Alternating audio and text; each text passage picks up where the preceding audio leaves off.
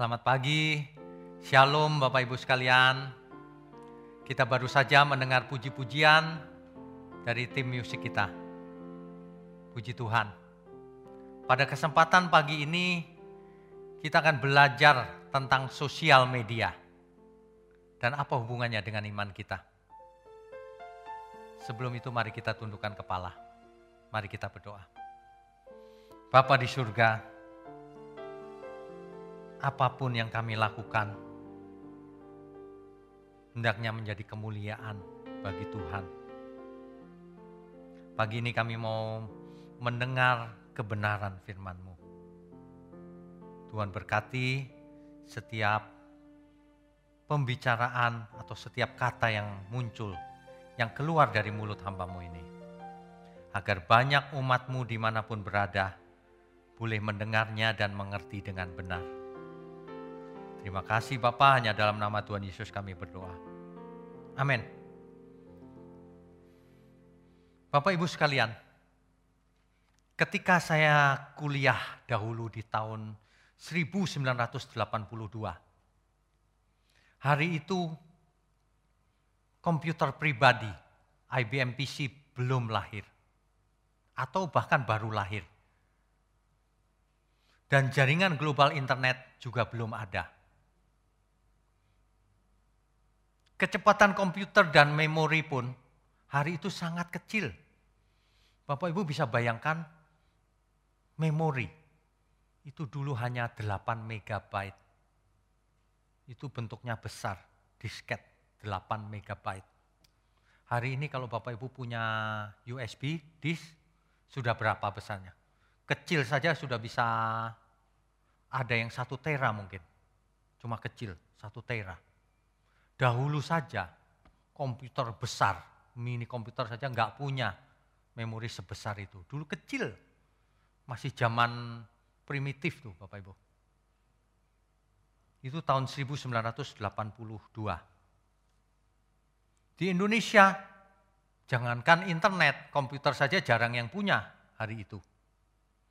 Tetapi kemudian dunia berubah sangat cepat. Teknologi komputer menyatu dengan teknologi komunikasi, membentuk jaringan global yang disebut internet. Dan itu adalah salah satu peristiwa yang mengubah cara hidup manusia, yang mengubah perilaku manusia, mengubah segalanya. Dahulu orang masih pakai telegram, tapi ketika koneksi internet makin cepat, sudah punah Telegram. Bahkan video conference hari ini sudah biasa. Hari itu kalau kita mikir video conference itu hanya ada di film-film. Itu suatu keajaiban, tapi hari ini sudah biasa saja. Teknologi komputer yang menyatu dengan jaringan komputer ini menjadikan dunia seolah-olah tidak ada batas lagi. Seolah-olah tidak ada batas negara. Bayangkan hanya dalam hitungan detik saya bisa mengakses perpustakaan di New York, perpustakaan di Israel, museum di Israel, teks kitab suci asli di Israel, manuskrip, Aleppo Codex, saya bisa akses langsung dari komputer saya yang tipis ini sekarang. Dulu komputer besar, segede gajah. Ya, lebih besar dari gajah. Bapak Ibu mungkin yang lahir-lahir di belakangan ini mungkin tidak pernah tahu bahwa komputer itu sebesar gedung. Manusia bisa masuk ke dalamnya. Tapi kemampuannya cuman tambah kali kurang bagi. Hari ini kita ketawakan kalau ada mesin yang seperti itu. Kalkulator saja sudah ada akar, ada logaritma, ada inverse, akar, dan sebagainya. Hari itu benar-benar primitif loh Bapak Ibu. Ketika saya sekolah masih input komputer, masih menggunakan punch card, kertas yang bolong-bolong.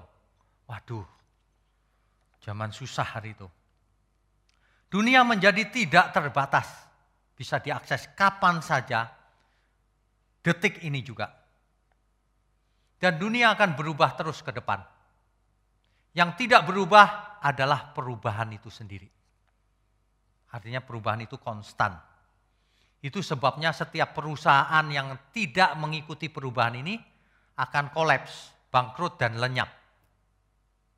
Mau tidak mau terjadi survival to the fit, to the fittest. Orang yang berjuang yang bisa, yang bersaing yang akan bertahan. Ada banyak kebiasaan manusia yang lenyap akhirnya.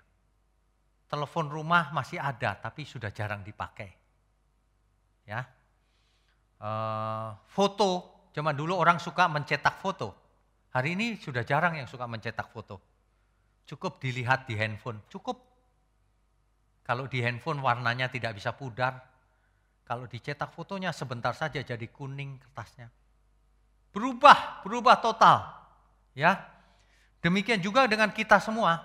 Kalau secara individu kita tidak mengikuti perubahan, maka kita akan tergilas oleh perubahan itu dan kita tidak akan pernah bersaing lagi.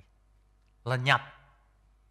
Orang yang tidak bisa mengikuti perubahan itu akan menjadi seperti orang primitif yang ada di zaman sekarang. Apa saja tidak mengerti. Nah, inilah tantangan buat kita semua, termasuk gereja Gereja kalau kita perhatikan sejak pandemi ini, banyak yang tutup. Mengapa? Karena harus ada perubahan. Sedangkan gereja, gereja kebanyakan tidak siap berubah. Dahulu jemaat yang datang ke gereja. Sekarang di masa pandemi tidak ada yang datang. Lah kalau gereja tidak menjemput mereka, maka mereka tidak bakalan datang. Yang saya maksud menjemput bukan menjemput secara fisik. Kita yang men menjemput, mengunjungi mereka lewat teknologi online, lewat handphone, lewat media-media sosial. Gereja yang tidak bisa bertahan yang tidak bisa mengikuti itu. Tapi gereja yang bertahan adalah yang bisa mengikuti teknologi itu. Tapi itu pun tidak semua bisa bertahan. Mengapa? Saya perhatikan ada satu kebenaran yang ajaib di sini. Kalau dahulu di ketemu fisik dalam suasana gereja, suasana bisa di dibuat-buat, direkayasa. Seolah-olah Tuhan hadir. Direkayasa seolah-olah terjadi mujizat. Ya, Padahal mujizat itu diperlukan hari ini, pandemi. Mana yang suka ngomong mujizat? Pandemi harusnya selesai kalau memang mujizat itu Tuhan berkenan. Ingat baik-baik, jangan dipotong bicara pembicaraan saya. Kita sangat percaya mujizat. Saya pribadi mengalami mujizat sering. Tapi saya tidak pernah merekayasanya, apalagi mengajarkan. Cukup diceritakan cukup. Sebab tujuan utama kita adalah ibadah yang benar kepada Tuhan. Bukan mengalami mujizat atau mengalami kesembuhan. Doktrin yang salah fokusnya kesembuhan. Kesembuhan fisik lagi. Kalau sedang pandemi menghilang. Nanti coba saja perhatikan. Kalau pandemi ini selesai, muncul lagi dia. Kesembuhan lagi. Kalau kuasa Tuhan itu memang ditugaskan pada kita, pandemi ini ayo keliling ke rumah sakit. Sembuhkan semua orang. Tapi faktanya hamba-hamba Tuhan pun mati oleh COVID. Jangan salah mengerti ya Bapak Ibu ya. Mujizat Tuhan itu nyata. Tapi tidak bisa direkayasa. Kalau Tuhan mau buat mujizat terjadi nyata. Sudah berapa kali terjadi dalam hidup saya suatu hari harus saya saksikan, ceritakan ulang. Kembali ke soal sosial media, teknologi online ini. Meskipun suatu gereja bisa menyediakan teknologi dengan canggihnya, belum tentu berhasil. Mengapa? Karena suasana online seperti ini tidak bisa direkayasa. Kehadiran adanya kebenaran tidak bisa direkayasa. Kalau ketemu secara fisik bisa digoyang-goyang. Ditumpangi tangan, digoyang-goyang. Kepalanya kalau perlu digoncang-goncang. Banyak modus seperti itu. Tapi kalau online, kalau seseorang tidak alkitabiah, bukan kebenaran yang nyata, bukan kebenaran yang benar-benar benar, tidak laku. Karena suasana di rumah dan sebagainya, mereka tidak bisa dihipnosis. Banyak terjadi hipnosis selama ini. Orang menjadi terhipnotis. Seolah-olah kehadiran Tuhan ada. Padahal itu rekayasa keadaan. Kalau Tuhan memang hadir, maka kebenaran yang disampaikan. Bukan yang lain. Maka yang kau sampaikan bukan cuma berkat, bukan teologi kemakmuran. Amin ya. Ini yang mesti kita semua bertobat, siapa pun kita, terutama pembicara teologi kemakmuran atau pembicara lain yang tidak alkitabiah. Perkembangan media sosial ini luar biasa, Bapak Apalagi dengan adanya pandemi ini tiba-tiba melonjak pemakainya, penggunanya. Berdasarkan data terakhir, jumlah pemakai media sosial itu 4,33 miliar seluruh dunia. Apa itu artinya? Separuh dari penduduk dunia setiap hari mengakses sosial media. Sedangkan sosial media ada banyak pilihannya. YouTube ya, Instagram, Twitter, TikTok, dan sebagainya. Banyak sekali. Nah, jadi separuh penduduk dunia ini bermain sosial media. Di tahun di awal tahun ini, tahun 2021 di awalnya itu 55% dari seluruh penduduk dunia yang main sosial media. Lebih dari separuh loh. Ini berarti 9 dari 10 yang pakai internet ke sosial media.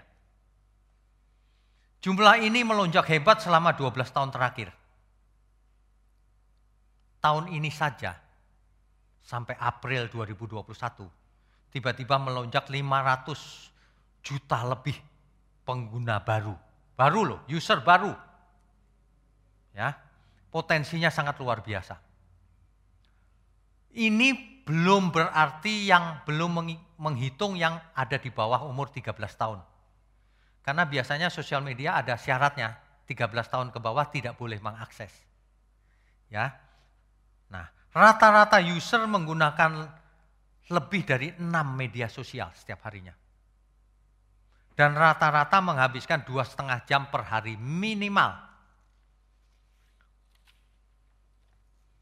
Kalau saya menggunakan sosial media bisa 6 jam, 10 jam mungkin. Bukan untuk main-main, bukan. Untuk mengabarkan firman kebenaran. Jika manusia tidur 7 sampai 8 jam sehari, maka 15% dari waktu hidupnya digunakan untuk media sosial. Itu besar sekali loh, 15%. Total seluruh dunia lebih dari 10 miliar jam dipakai untuk mengakses media sosial setiap harinya. 10 miliar jam. Bayangkan potensinya sangat luar biasa ini. Yang nomor satu Facebook. Meskipun banyak orang berkata Facebook itu sudah kuno pak, tapi ternyata nomor satu Facebook. Hari ini mempunyai pemakai yang aktif 2,8 miliar Waduh, 2,8 miliar saudara. Bisa bayangkan tuh. YouTube nomor 2. YouTube mencapai 2, hampir 2,3 miliar user.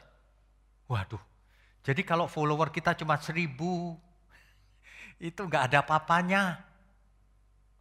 Ya, harusnya ini menandakan bahwa nanti yang masuk surga sedikit. Orang pakai multimedia, uh, sosial media hanya untuk apa itu? Tidak mendengarkan firman, untuk gosip, untuk berita-berita yang nggak ada hubungannya dengan kekekalan dan sebagainya. Dan lain-lain menyusul. WhatsApp nomor tiga, 2 miliar yang pakai. Hebat ya. Dan lain-lain. Ini menandakan bahwa sosial media itu adalah suatu sarana yang sangat baik untuk mendistribusikan informasi. Coba Bapak Ibu bayangkan bagaimana kita bisa mendistribusikan informasi ke banyak orang dalam waktu singkat. Bagaimana caranya? Kalau zaman dulu kirim brosur kuno, nggak nyampe-nyampe, nggak bisa juga sampai miliaran. Sewa satelit mahal sekali, hampir tidak mungkin. Tapi hari ini sangat memungkinkan. Apa artinya? Sosial media ini adalah suatu alat. Media sosial itu tidak jahat dan tidak baik, netral karena suatu alat, sarana saja. Tergantung dari man behind the gun-nya. Tergantung dari siapa yang menggunakannya dan untuk apa. Makanya hari ini Bapak Ibu sekalian, kalau Bapak Ibu sekalian mengakses media sosial untuk apa? Ini dia. Ini yang perlu kita persoalkan baik-baik. Sebab berapa jam kita sehari itu waktu loh itu yang di, dihabiskan itu waktu yang tidak bisa diperbarui atau diperpanjang. Ya. Kalau kita lihat grafiknya itu Facebook naik terus YouTube naik lebih kenceng, cuma masih di bawah Facebook. Dan lain-lain, WhatsApp dan sebagainya. Naik terus semuanya. Yang paling banyak pakai adalah Cina dan India. Disusul oleh Rusia, Amerika, dan Amerika Selatan. Jadi kalau kita bisa menggunakan sosial media ini dengan efektif akan menjadi alat untuk memuliakan Tuhan yang luar biasa. Ya. Tsunami perubahan ini diperkuat oleh adanya pandemi, maka perilaku manusia berubah. Segalanya serba digital hari ini. Khotbah pun digital. Baptis tapi belum digital pembinaan pranikah sudah digital. Ya. Kadang-kadang kebaktian pemakaman juga bisa lewat video conference. Anak-anak yang masih kecil, sekolahnya sudah online sekarang. Masih TK loh padahal. Yang luar biasa lagi, sekolah musik online Coba Bapak Ibu bisa bayangkan nggak? Sekolah musik online. Saking kepepet, tidak ada pilihan, online. Ada seorang yang menguasai alat musik kuno dari Cina, namanya kuceng. Itu Ibu Eni, itu pertama kali pandemi, bingung juga nggak bisa ngajar di sekolah. Bagaimana ini? Tapi sekarang muridnya banyak, online saya bingung juga belajar kucing online itu bagaimana ya. Tapi bisa loh Bapak Ibu. Hari ini banyak orang survive online. Ya. Demikian juga dengan gereja. Gereja harus mampu mengikuti perubahan. Gunakan sosial media untuk memuliakan Tuhan, untuk membagi kebenaran. Sampai ke handphone, Sampai ke mana kita pergi kita bisa mendengarnya langsung. Saya punya aplikasi yang namanya Online Bible Study. Kalau itu diinstal di handphone, setiap saat bisa mendengar khotbah, seminar, dan pengajaran. Sesi 1 sampai sesi 50 kitab kejadian. Ada di situ urut lagi. Enak gak usah cari-cari. Kitab keluaran lagi jalan. Quote-quote, semuanya ada untuk dibagikan. Dibagikan ke siapa saja.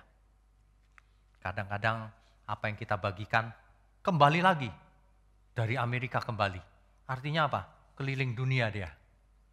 Ini luar biasa. Jangan kita sia-siakan kesempatan ini. Hari ini ada yang namanya Kristuber. Kristuber. Singkatan dari Kristen YouTuber. Seorang YouTuber yang Kristen. YouTuber itu apa sih sebenarnya? YouTuber itu orang yang menggunakan YouTube agar banyak followernya untuk menyampaikan sesuatu dengan tujuan tertentu. Disebut YouTuber. Nah, Kristuber atau Kristen YouTuber dalam bidang Kristen tentunya. Ya. Jadi e, mereka bergerak dalam kegiatan gereja, media sosial, baik khotbah, seminar, bahkan doa juga. Kristuber. Sebenarnya seperti sudah saya sampaikan, media sosial ini hanya alat. Dipakai untuk apa tergantung kitanya. Tergantung dari respon kita. Kita punya kehendak bebas. Satu lagi bukti dari kehendak bebas manusia. Dengan adanya teknologi sosial media, apa yang kita akan lakukan dengan teknologi itu? Terserah kita bukan? Itulah bukti adanya kehendak bebas dalam diri manusia. Bukan Tuhan yang membuat takdir bahwa si A akan menjadi YouTuber. Yang itu akan mati tidak ngerti YouTube. Bukan begitu. Salah satu bukti lagi. Teologi Calvin salah. Tuhan menggunakan semua alat agar manusia mau menggunakannya dan belajar memaksimalkan semuanya untuk kemuliaan Tuhan. Amin ya. Oleh sebab itu, jangan kita malas. Oleh sebab itu, jangan banyak alasan. Aku nggak ngerti pak, aku gaptek. Memangnya ada orang yang langsung mengerti? Belajar. Gak bisa pak, panggil anakmu, saudaramu yang ngerti, ajarin sebentar. Ini bukan belajar mau jadi ahli komputer loh. Ini belajar menggunakan fasilitas yang ada. Masa pakai YouTube aja tidak bisa? Masa pakai Zoom saja tidak bisa? Belajar. Cuma ngeklik aja kok nggak bisa. Buktikan kalau kita beriman. Kalau kita beriman, kita akan melakukan apa saja untuk mendapatkan firman yang benar. Untuk memberkati sesama apa saja akan kulakukan Tuhan. Meskipun sulit. Begitu. Jangan gaptek terus nggak mau belajar. Saya saja masih belajar terus. Gak pernah berhenti belajar. Ya, jangan ada di antara Bapak Ibu, Saudara sekalian, yang zaman begini tidak ngerti cara mengakses internet. Waduh, Kakak ipar saya aja yang sudah hampir 70 umurnya, tadinya tidak mengerti apa-apa. Beliau seorang pengkhotbah juga. Tidak mengerti memakai iPad bagaimana, komputer bagaimana. Saya paksa, harus bisa. Saya ajarin. Sekarang bisa tuh. Sekarang bisa. Malah anak-anak muda bingung. Kok ibu jadi bisa sekarang ya? Bisa semua orang asal mau belajar. Katanya mengasihi Tuhan. Baru sosial media saja nggak mau belajar, padahal sederhana. Cuma dengan tombol klik-klik-klik aja, nggak usah mikir. Ya mikir sedikit lah, masa nggak mikir sama sekali. Masih lebih sulit masak daripada pakai sosial media. Kalau masak kan mesti bumbunya ini, bumbunya itu, mesti diaduk-aduk dilihat matangnya cukup apa enggak. Ini enggak perlu, klik, ikuti. Amin ya Bapak Ibu ya. Buktikan kita haus dan lapar akan kebenaran. Ayo akses online. Hari ini jangan berharap ketemu muka dengan muka. Nanti kalau pandemi sudah selesai. Buktikan cinta kita sama Tuhan, cinta kita sama kebenaran. Aku mau belajar apa saja, aku akan berusaha Handphone yang paling murah pun sudah bisa mengakses. Asal punya koneksi internet. Koneksi internet sudah murah sekarang. Ayo, jemaat Tuhan di mana pun, Ayo belajar, ayo gunakan fasilitas, ayo tiap minggu pagi dengarkan acara ini, kebaktian ini, pakai online, belajar, ya. Kalau kita benar-benar mengasihi Tuhan, tidak ada yang sulit dalam hidup ini. Sulit pun akan ku pelajari Tuhan, akan ku lakukan. Begitu pengalaman ya, pengalaman kakak ipar saya. Setelah ia bisa, setelah beliau bisa, lalu saya tanya, seandainya tidak pakai lagi bagaimana? Gak boleh pakai iPad, gak boleh pakai komputer. Waduh bagaimana ya saya nanti nyatet tangan. Lah dulu kan nyatet tangan. Iya tapi nggak bisa, ini udah cepet, bagus. Fasilitasnya bagus, efektif. Nah makanya Bapak Ibu, jangan berkata tidak bisa lebih dahulu. Belajar dulu. Ini bagian dari iman. Usaha kita untuk mengejar kebenaran bagian dari iman. Ingat baik-baik, yang di, yang diberi banyak dituntut banyak.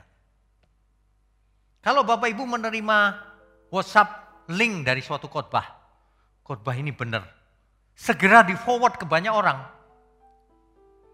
Tapi kalau ini nggak jelas ini, dihapus, jangan di forward oh ini cuma sensasi, dihapus. Oh si A ini cuma cari sensasi terus-terusan, unfollow, unsubscribe. Jangan pikiran kita dikotori oleh orang-orang yang cuma memanfaatkan sosial media untuk cari follower.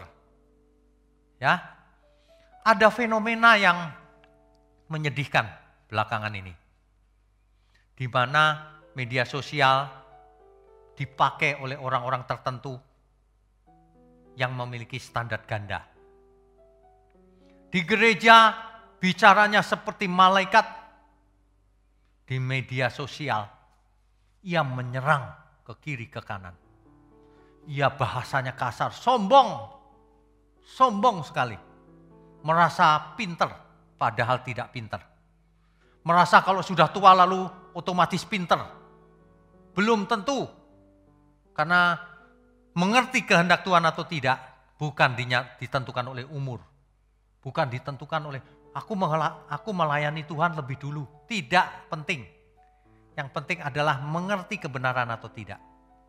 Yang penting, yang lebih penting lagi adalah bagaimana sikap hati kita terhadap Tuhan dan terhadap sesama. Ada banyak orang yang gelarnya bahkan doktor teologi. Tapi tidak punya etika. Mulutnya kotor, tidak punya etika di internet. Menyerang, menyebut nama seseorang, menyesat-nyesatkan tanpa bukti. Bahkan faktanya tidak sesuai dengan apa yang difitnahkannya itu. Nanti kalau ditanya, oh aku cuma mendengar dari si A. Dokter kok mendengar dari si A. Periksa langsung sumber primernya Cuma mau cari follower sih. Makanya Kristuber itu ada dua macam. Kristuber yang cuma cari uang di internet. Tidak takut Tuhan. Tapi pakai Alkitab untuk cari uang. Ngumpulin follower sebanyak mungkin. Dengan cara apa?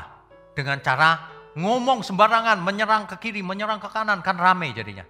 Akibatnya langsung dalam waktu sebentar memiliki ratusan ribu follower terus duitnya banyak. Itu namanya cinta mamon. Menghalalkan segala cara untuk mendapatkan follower yang ujung-ujungnya duit, gak tahu malu itu. Cari uang itu gak salah. Tapi kalau segala cara dihalalkan, bahkan melanggar undang-undang ITE, itu tidak tahu malu namanya. Kristober yang tidak takut Tuhan. Fasik itu perbuatanmu itu. Bisa dibeli dengan uang. Kristus bersejati yang benar maksud saya. Tidak fokus pada sensasi. Jumlah follower banyak bagus asal followernya yang benar. Asal cara kita mengabarkan memang benar. Tidak melanggar undang-undang ITE, apalagi tidak Apalagi Kalau soal etika, harus pakai etika surgawi. Makanya perhatikan kalau kita khotbah, gak pernah kita menyebut nama orang-orang yang masih hidup, lalu menyerang. Itu namanya pembunuhan karakter. Gak ngerti begitu saja. Barang siapa membenci saudaranya, ia seorang pembunuh, kata Tuhan Yesus. Kalau kamu membunuh karakter seseorang di internet, kamu seorang pembunuh. Kalau kamu tidak bertobat, terkutuk kau, kata firman Tuhan. Firman Tuhan berkata, barang siapa tidak mengasihi Tuhan, ia terkutuk. Amin ya. Ini kebenaran loh, ironi. Sudah sekolah teologi, sudah sampai doktor teologi, sudah tua. Undang-undang ITE saja tidak mengerti. Sombong. Sudah mau mati saja sombong. Kita semua itu mau mati sebentar lagi. Ayo bertobat Bapak Ibu. Sosial media ini ada negatif, ada positifnya. Negatifnya yaitu Kristober palsu itu. Ngaku-ngaku Kristober, Kristober. Padahal mau cari uang dari ayat-ayat Alkitab. Mari kita gunakan sosial media untuk kemuliaan Tuhan. Tidak perlu nyerang kiri kanan. Ungkapkan saja ajaran yang salah seperti apa. Jangan melanggar undang-undang ITE. Follower berapapun tidak masalah asal Tuhan berkenan. Ada amin ya. Gak kapok. Kalau ada yang mendengar ini dan masih melakukan itu, cepat bertobat bro, sis. Supaya Tuhan berkenan bagi kita. Supaya dosamu diampuni. Ini kali ini saya bicara terus terang. Ada orang-orang yang tidak takut dosa lagi, merasa sudah selamat. Padahal tidak selamat. Mana ada orang selamat tapi membunuh karakter orang lain. Tapi seorang pembunuh, pemfitnah, sombong, mana ada. Itu teologinya pasti salah itu. Ya, seolah-olah di dunia ini berlaku dua hukum. Kalau di gereja hukumnya beda dengan di sosial media. Sama saja. Di gereja kita harus benar, hidup kudus. Di sosial media tetap harus hidup kudus. Harus jadi berkat. Ada amin ya. 1 Korintus 10 ayatnya yang ke-31. Aku menjawab jika engkau makan, atau jika engkau minum, atau jika engkau melakukan sesuatu yang lain, termasuk bersosial media, lakukanlah semuanya itu untuk kemuliaan Tuhan, kemuliaan Allah. Jelas ya itu ya? Roma 12 ayat 1, coba kita baca. Roma pasalnya yang ke-12, ayatnya yang ke-31. Ayatnya yang pertama. Karena itu saudara-saudara, demi kemuliaan kemurahan Allah, Aku menasihatkan kamu supaya kamu mempersembahkan tubuhmu sebagai persembahan yang hidup, yang kudus, dan yang berkenan kepada Allah. Itu adalah ibadahmu yang sejati. Orang yang ibadahnya itu benar, sejati, acceptable, diterima Tuhan, yang logikos, yang masuk akal. Teks asli memakai kata logikos. Adalah orang-orang yang beribadah dalam setiap kegiatan hidupnya. Baik makan, minum, bicara, bersosial media, bergaul, apa pun kudus berkenan kepada Allah. Itulah Kristuber yang benar kalau menggunakan sosial media. Hari ini ada berbagai macam Kristuber. Bapak Ibu tentu tahu yang saya maksud. Kristuber-Kristuber ini tidak takut Tuhan kebanyakan. Hanya mencari follower sensasi. Ya. Ciri-ciri Kristuber yang tidak benar. Satu, menebar sensasi yang tidak alkitabiah. Misalnya nih, kalau saya bicara, Tuhan Yesus akan datang minggu depan, jam sekian, menit kesekian. Pasti rame YouTube saya.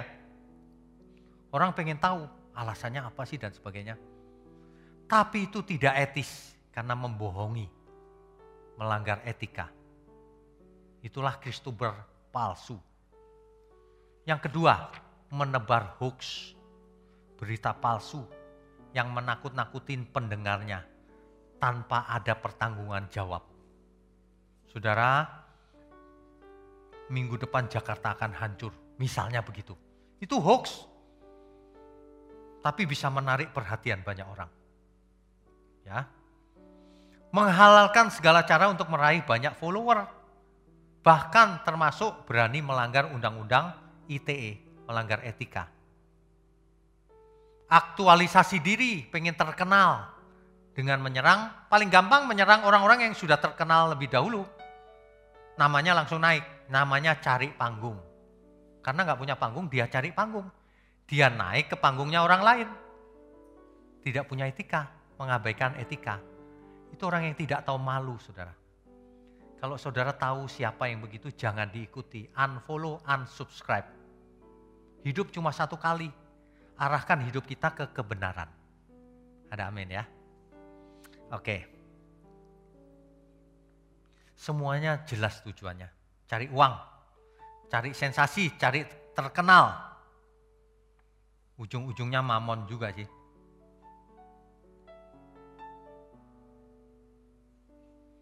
Jadi, saya mau ingatkan apa kata Tuhan Yesus. Perumpamaan tentang seorang tuan dan hamba. Tuan itu pergi jauh, hamba-hambanya dipanggil dan diberi talenta. Nanti tuan itu akan datang lagi, tanya talenta itu diapakan. Hari ini, kalau kita bisa mengakses sosial media, internet, semua teknologi, nanti harus dipertanggungjawabkan Ketika Tuhan Yesus datang kembali, Tuhan akan bertanya, kau gunakan untuk apa itu? Kemampuanmu berteknologi itu, bermedia sosial itu. Untuk apa? Nanti kita akan dinilai. Nanti kita akan diuji untuk apa itu semua. Ketika Tuhan Yesus datang, tidak seorang pun bisa mengelak dari perbuatannya.